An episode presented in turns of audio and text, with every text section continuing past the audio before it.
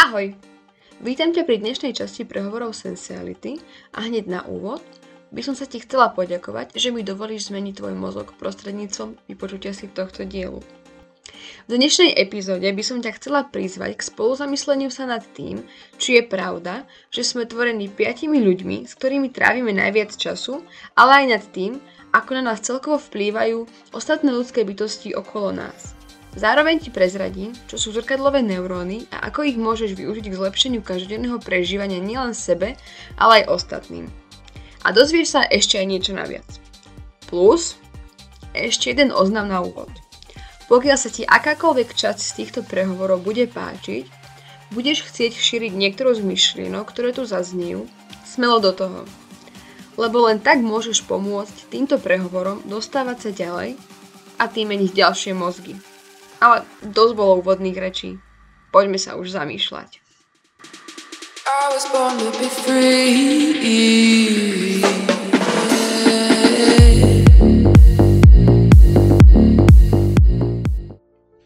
Ahoj! Vítam ťa pri 4. časti prehovorov jednej bytosti k iným bytostiam tohto vesmíru. To znelo trošku ezo. Snáď to navrátim do rovnováhy našou klasickou úvodnou otázkou a zamyslením sa nad ňou a tým pádom zamyslením sa nad tým, či vôbec máte chuť počúvať moje dnešné prehovory práve v tejto chvíli. Opäť sa teda na malý moment zastavme, alebo aspoň spomalme a spýtajme sa samých seba.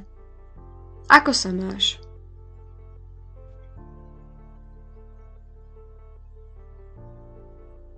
Verím, že sa máte čo najlepšie, a dúfam, že po dnešnej časti sa budete mať ešte lepšie. Ako som hovorila už na úvod, ďakujem, že ste si ma dnes pustili, že mi dovolujete meniť váš mozog, lebo áno, už len to, že teraz počúvate moje slová fyzicky, a toto by som chcela zdôrazniť, takže to poviem ešte raz, fyzicky mení váš mozog. A to je presne to, o čom chcem dnes hovoriť. Teda nie konkrétne o tom, ako ja mením váš mozog, ale celkovo o tom, ako na nás vplývajú ľudia okolo nás. Prečo je dôležité si vyberať spoločnosť, ktorá nás obklopuje, čo nám môže kvalitná spoločnosť priniesť a čo nám naopak môžu tí nesprávni ľudia vziať.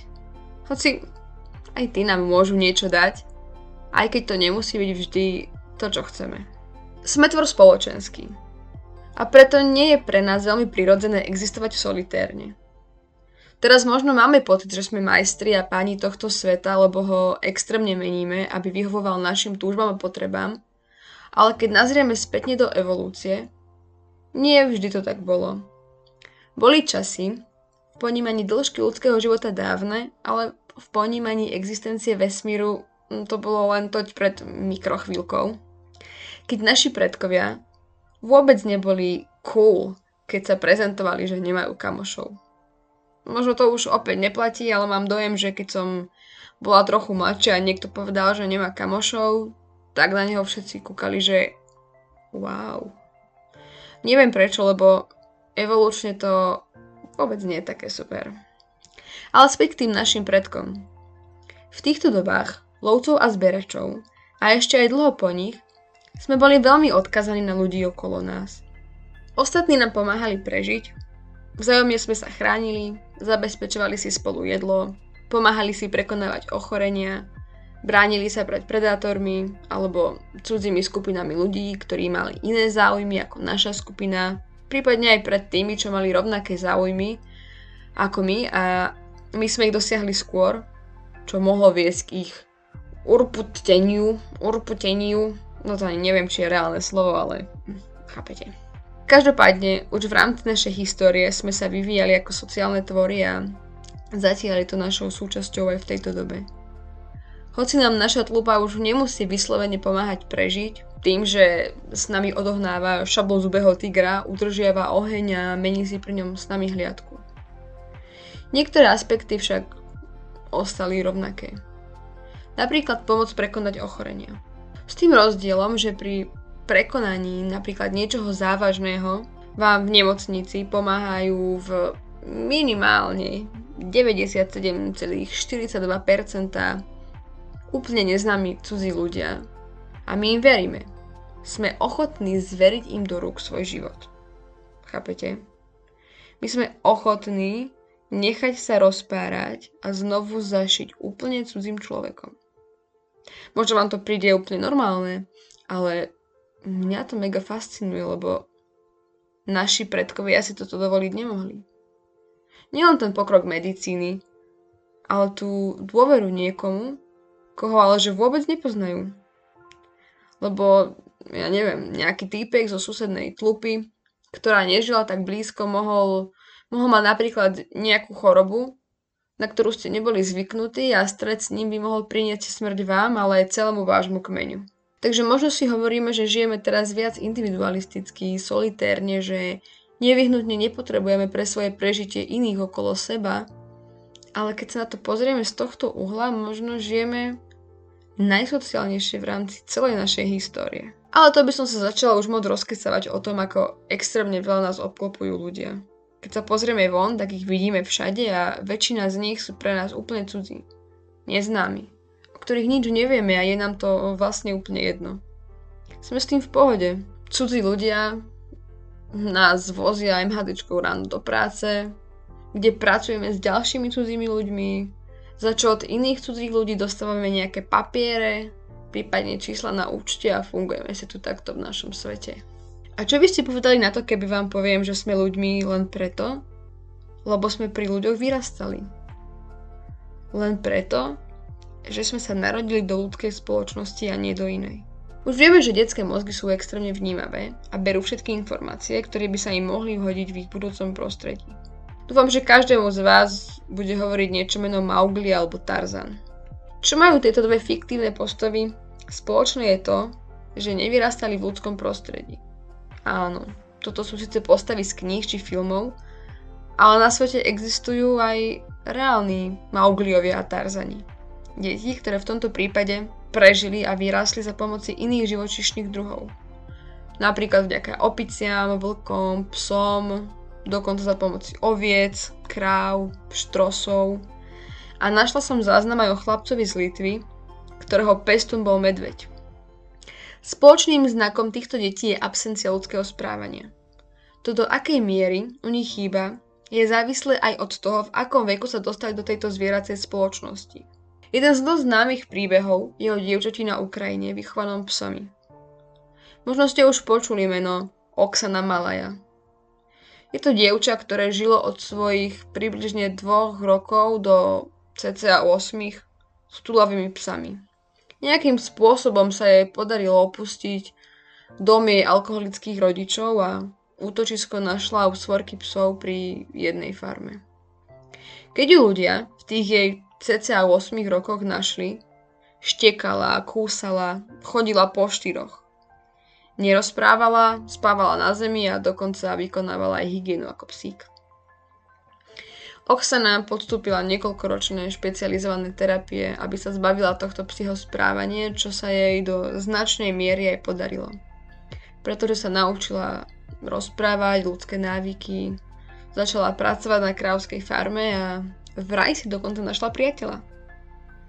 Ale teda pravdou ostáva aj to, že hoci sa jej správanie značne priblížilo tomu ľudskému, stále na nebolo vidno rozdiely od bežných ľudí.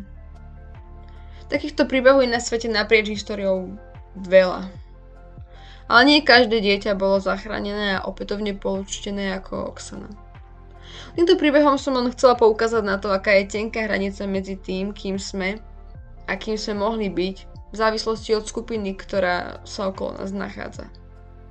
Vrátim sa ale späť k tomu vplyvu iných ľudí na nás. Aby sme boli spoločenský tvor, skupina ľudí okolo nás nemusí byť vôbec nejaká extrémne veľká. Dokonca existuje aj kognitívna hranica, ktorá nám udáva, s koľkými ľuďmi sme schopní mať nejaký vzťah. Keby si to chcete vygoogliť a pozrieť si k tomu niečo viac, nazýva sa to Dunbarovo číslo. No a toto číslo nám hovorí, na základe kapacity nášho neokortexu, to je tá najnovšia časť nášho mozgu, s koľkými ľuďmi sme schopní udržiavať nejaký vzťah. V zmysle, že sa poznáme, vieme kto je kto, udržiavame si s nimi nejaký sociálny kontakt a tak ďalej. Toto číslo je udávané pre primáty, kde patríme aj my a variíruje na základe rodu. No a u ľudí sa udáva v rozmedzi 100 až 230 jedincov. s priemerom okolo 150. Čo sa môže na prvý pohľad zdať veľa, ale takže, samozrejme nemusíme nutne so všetkými týmito ľuďmi chodiť na pivo, aby sa rátali. Lebo aj v rámci tohto čísla existujú bližší a periférnejší ľudia, tých, s ktorými sme a tých, s ktorými nie sme až tak aktívne v kontakte. Mne sa to síce stále zdá dosť veľa a robila som si taký maličký prieskum pri pohľade na mojich priateľov na Facebooku, kde ich mám teda takto nejako, a mala som dojem, že nemám prečo niekoho odtiaľ vyhadzovať, lebo sa cítim v nejakom spojení s každým z týchto ľudí, čiže niečo na tom asi bude. Obzvlášť v dnešnej sociálno-sieťovej dobe. Ale nemám teda rozhodne dojem, že by som so všetkými týmito ľuďmi mala nejaký blízky vzťah. Každopádne v minulosti to malo asi trochu väčší význam, keďže, ako sme si už hovorili, sme boli viac závislí od ľudí okolo nás a nežili sme v takých obrovských spoločensko-nespoločenských zlúkoch, ako žijeme teraz. Jeden známy rečník, Jim Rohn, povedal, že sme súčtom 5 ľudí, s ktorými trávime najviac času. Je to naozaj tak? Je pravda, že ľudia, s ktorými trávime najviac času, majú na nás najväčší vplyv. A to nielen v detstve, ale keďže vieme, že náš mozog sa mení aj v dospelosti, aby sa prispôsobil svojmu okoliu, ľudia okolo nás naše mozgy menia celý život. V dnešnej modernej technologickej dobe sa nemusí jednať ani o fyzické trávenie času s danou osobou. Kľudne to môžu byť aj ľudia, ktorých vnímame len z online priestoru, dokonca s nimi nemusíme nutne ani obojstranne interagovať. Môžeme ich napríklad len sledovať na sociálnych sieťach. Vlastne k týmto ľuďom okolo nás ani nemusíme mať nutne pozitívny vzťah. Nemusia to byť len naše nejaké ideály. Našim mozgom totižto stačí, keď s nimi, fyzicky či virtuálne, trávime dostatok času. Samozrejme, emocionálny potom tomuto ovplyvneniu dáva ešte väčší drive. Stačí teda dostatok času a pozornosti, a máme ich, či chceme či nie, zavrtaných v mozgovej kôre. Keď som sa s touto informáciou stretla prvýkrát, reagovala som ozaj razantne a premazala som si minimálne polovicu Instagramu a nechala som si tam len dobre zvážené profily, z ktorých som mala pocit, že mi môžu reálne niečo do života dať. Už nie som až taká hrotička, ale vždy sa dobre zamyslím nad tým, komu idem dať follow, či mi to za to stojí pustiť si túto osobu do svojho mozgu a čo mi to môže priniesť. Nehovorím teraz o tom, že si máte všetci premazať Instagramy a dať follow len profilom vedcov, nejakým vzdelávacím inštitúciám a neviem čomu. Ak vám prinášajú potichu fotky a videá malých mačičiek a krajiniek, tak si ich tam kľudne nechajte. Chcem vás len naviesť k tomu, že aj online priestor a ľudia v ňom vplývajú na váš mozog a s dostatkom času a pozornosti ovplyvňujú vaše názory, postoje, životný štýl a aj celú osobnosť. Je dôležité si teda uvedomiť, koho pustíte medzi tých svojich pomyselných 5 najbližších, hoci ja osobne si myslím, že je to viac ako len 5 osôb. Ale presné číslo nie je až také dôležité, ide skôr o to zamyslenie sa. Toto všímanie si vplyvu ostatných na nás a náš život úzko súvisí s tým, čo sme si už hovorili minule. A to s uvedomovaním si. Pretože kým sa nepozastavíme nad tým, aký človek chceme byť, kam chceme smerovať, ako sa chceme mať v našom živote, nebudeme vedieť, akí ľudia nám s tým môžu pomôcť a naopak, ktorí nám môžu túto cestu oddieliť alebo úplne znemožniť. Keď sa nachádzame v spoločnosti ľudí, ktorých môžeme brať ako negatívne na nás pôsobiacich, napríklad by to boli nejakí násilníci, zlodeji alebo úplní lumpovia, tým, že by sme s nimi trávili náš čas, je oveľa väčšia šanca, že aj my sa staneme takým človekom. Alebo nám také správanie príde minimálne v pohode. Platí totiž to, že čím častejšie vidíme dané správanie, tým viac sa nám posunujú dráhy zodpovedné za spracovanie tohto vnemu. Čím častejšie sme v kontakte s jeho realizovaním, tým nám príde bežnejšie a skôr či neskôr sa stane akoby našim štandardom. niečím, čo považujeme za bežné alebo normálne. Preto je také ľahké podľahnúť tlaku nejakej zlej partie a ťažké odvládanie vplyvom. Viete, ako sa hovorí, že jedno hnilé jablko môže poškodiť všetky zdravé?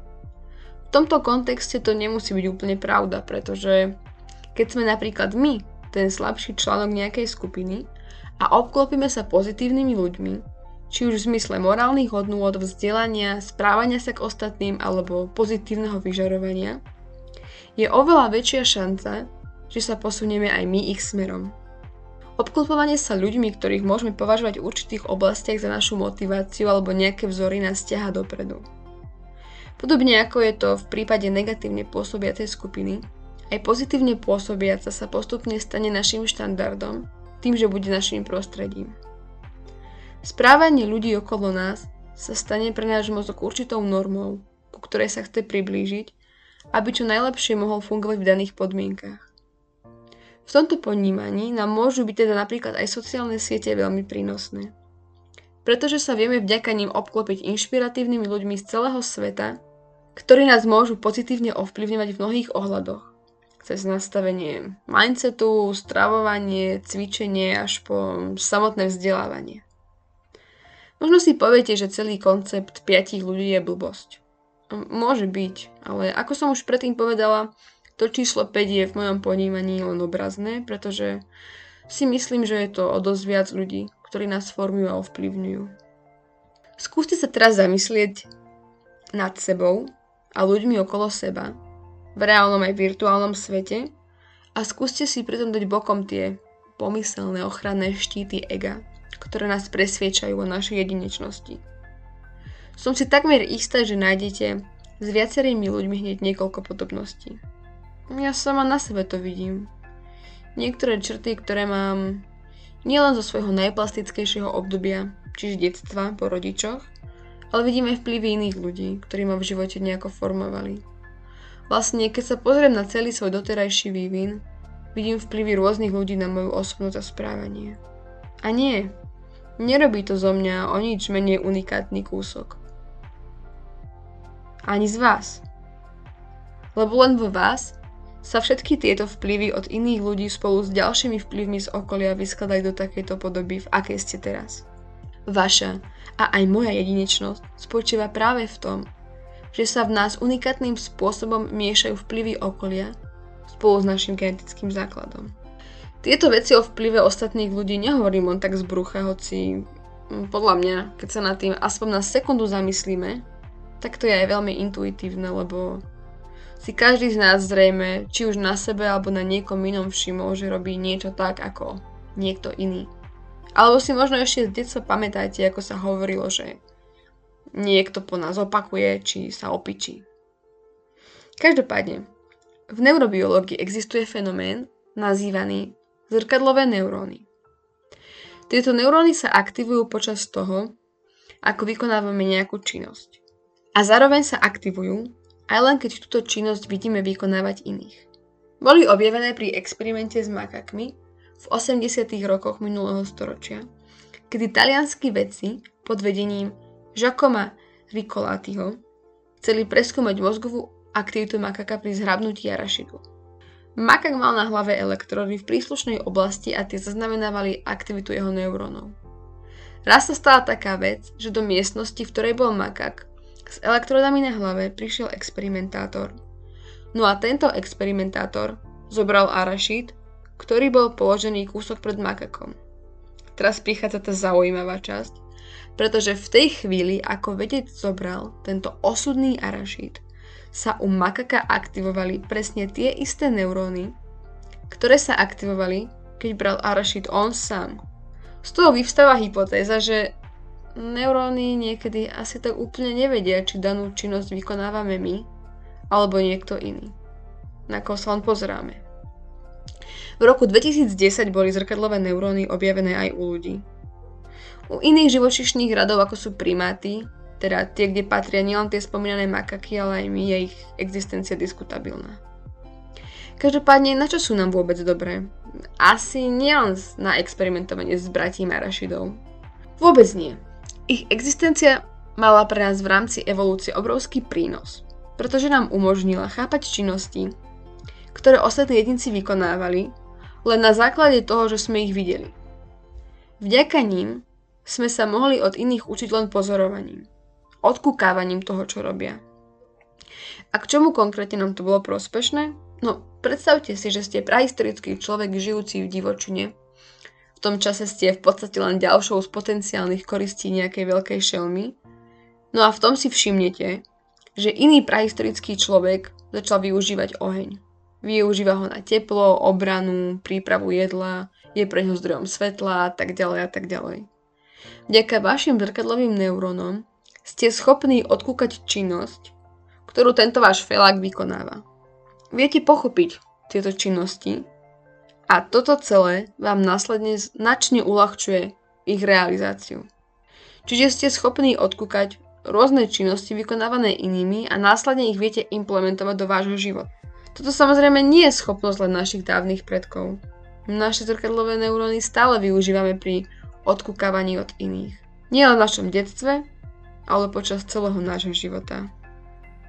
Napríklad pri, pozeraní videí o varení, alebo pri pohľade na inštruktorku, na hodine jogy a pri ďalších milión veciach v našom každodennom živote. Zrkadlové neuróny nemajú využitie len učení sa napodobňovaním, ale aj v rámci našich sociálnych vzťahov, pretože nám v podstate umožňujú empatiu.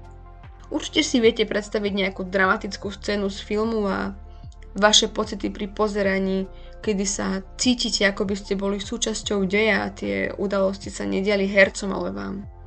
Zrkadlové neuróny nám umožňujú komunikovať s ostatnými jedincami na neverbálnej úrovni, ktorá býva častokrát dôležitejšia ako tá verbálna. Lebo však viete, že veľakrát závisí viac na tom, ako nám niekto niečo povie, než na tom, čo konkrétne povie.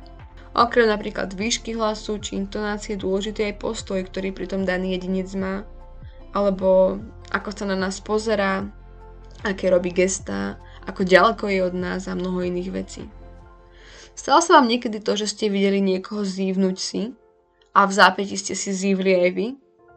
Alebo ste videli, ako sa niekto načahuje po vodu a následne ste sa aj vy akoby zázrakom chceli napiť? Mne sa to teda stalo veľakrát a môžu za to práve zrkadlové neuróny. Pretože, ako som už hovorila pred chvíľou, tieto neuróny sa nám aktivujú aj vtedy, keď len vidíme niekoho vykonávať nejakú činnosť. Mozgu sa nám aktivujú tie isté dráhy, ako by sme to robili my sami. Preto vezmem tú fľašu a napijem sa, aj keď som si na ňu dovtedy ani nespomenula. Vďaka tomuto typu neurónov sme schopní vcítiť sa do iných, pretože keď nám niekto hovorí o svojich pocitoch alebo vidíme, ako sa niekomu niečo deje, tieto neuróny sa aktivujú aj v našom mozgu a my máme pocit, ako by sa to dialo nám. Vieme si vďaka tomu predstaviť tieto pocity, sme schopní sa do nich vžiť. Správanie ľudí okolo nás sa vlastne odohráva aj v našich hlavách.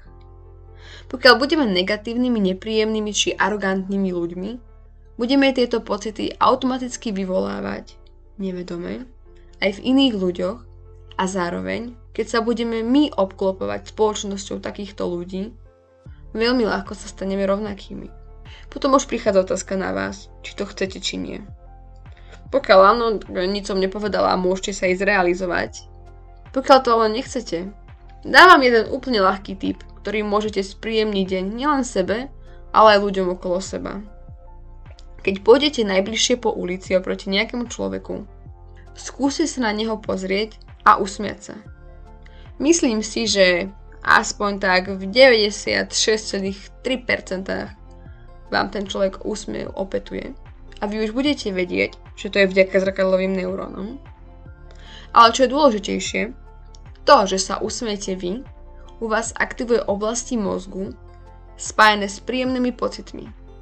Vyplavia sa vám neurotransmitery, dopamín, serotonín, ale aj endorfíny, čiže molekuly spájené s pozitívnymi pocitmi a prežívaním. Ale to je len polovica tejto príjemnosti, pretože ďalšia vec, ktorá vám môže priniesť nárast príjemného prežívania okrem toho, že si sami tým vašim úsmevom tieto pocity navodíte, je uvedomenie si, že keď vám ten druhý človek úsmev opetuje, Rovnaké dráhy sa aktivujú aj v jeho mozgu. A tým pádom bude mať v hlave obdobný chemický koktail, prinášajúci satisfakciu, ako máte vy. Čiže je to win-win. Podobne sa na to dá pozrieť aj z druhého pohľadu, a teda keď prídete domov z práce alebo zo školy nervózny, nevrlí, húkate po všetkých, asi ťažko očakávať od ľudí okolo vás inú reakciu. Nenadarmo sa hovorí, že sa nervozita prenáša alebo že niekoho pozitívna povaha je priam až nákazlivá. Odkedy si viac uvedomujem, aký dopad na mne môžu mať iní ľudia, oveľa viac to vnímam. Oveľa skôr si viem všimnúť, keď náhodou môj mozog načerpá niečo, čo nepasuje do mojej vízie mňa, a čím skôr si to všimnem, tým skôr s tým viem niečo robiť. Keďže tieto neuróny nemajú ešte také silné spojenie, ako keby túto vlastnosť nechávam dlhšie zahniezdevať sa v mojej hlave. Zároveň, keď si uvedomujem tento vplyv ostatných ľudských bytostí na moju existenciu, viem si skôr všimnúť tie veci, ktoré sa mi na iných páčia a ktoré zapadajú do mozaiky mojej osobnosti. A tým pádom ma môžu posunúť smerom, ktorým chcem ísť. Je pravda, že obklopovanie sa ľuďmi, ktorí len potvrdzujú naše názory a postoje, môže byť aj kontraproduktívne, lebo strácame trochu možnosť kriticky sa pozrieť na naše názory a strácame aj možnosť ich prehodnocovať, v prípade, že by neboli úplne najvhodnejšie. Tým, že sa budeme vzájomne tlapkať po pleci a súhlasiť spolu. Za mňa osobne je dôležité sa neuzatvárať od týchto svojich dogiem, kriticky myslieť a snažiť sa pozrieť na veci z viacerých uhlov. S tým väčším počtom rôznych ľudí budeme prichádzať do kontaktu, tým viac pohľadov na danú problematiku dostaneme a tým ucelenejší a komplexnejší obraz si môžeme vyskladať. Záverečný odkaz by som zhrnula asi tak, že vďaka uvedomovaniu si vplyvu ostatných bytostí na nás samotných si môžeme vyskladať pomyselnú spoločenskú bublinu okolo nás z ľudí, ktorí nám budú inšpiráciou, budú nás motivovať a ťahať tým smerom, kam chceme ísť. Vďaka tomu, že budú posúvať náš štandard tým žiadaným smerom. To, že sa bude zloženie tejto našej bubliny v rámci nášho bytia meniť, vôbec nie je zlé. Ak by som mala znieť možno až trochu ezo, povedala by som, že s niektorými ľuďmi si odovzdáme to, čo máme a potom sa naše cesty rozdelia. Vplyvy okolo nás spolu s našim úsudkom, nás, ale samozrejme aj tých ľudí okolo nás neustále formujú, v dôsledku čoho si s niektorými z nich už nemusíme rozumieť. Nemusíme byť kompatibilní a tie vzťahy idú tak nejako dostratené. Čiže to, že ste mali napríklad najlepšiu kamošku niekoľko rokov, z ktorou sa vám ale zmenili prostredia, lebo ste napríklad šli na inú školu alebo do inej práce, vás môže vyformovať tak, že si v podstate už nebudete ďalej veľmi rozumieť. Možno budete mať vďaka tomu iné názory na svet, iné ciele do budúcna, či len iné záujmy a je to v poriadku. Ako sme sa bavili už v inej časti, všetko v našom svete, nás nevynímajúc, sa mení. A toto môže byť len jedna z ďalších vecí, ktoré to potvrdzujú. Ďakujem, že ste sa dostali až sem. Verím, že sa vám dnešná časť páčila a aspoň trochu prispela k zlepšeniu vášho prežívania a rozšírila vaše obzory. Keby aj nie, tak váš mozog aj tak už nie je taký, ako bol predtým, ako ste si ma pustili. Pokiaľ chcete niekomu ďalšiemu zmeniť mozog touto epizódou, budem rada, ak ju zazdielate, prípadne niekomu konkrétnemu pošlete a bude sa šíriť ďalej svetom. Na úplný záver si spolu môžeme dať aspoň jeden hlboký ukľudňujúci nádych a ešte upokojujúcejší výdych, aby sa nám spoločne ľahko tvorili krásne, inšpiratívne sociálne bubliny.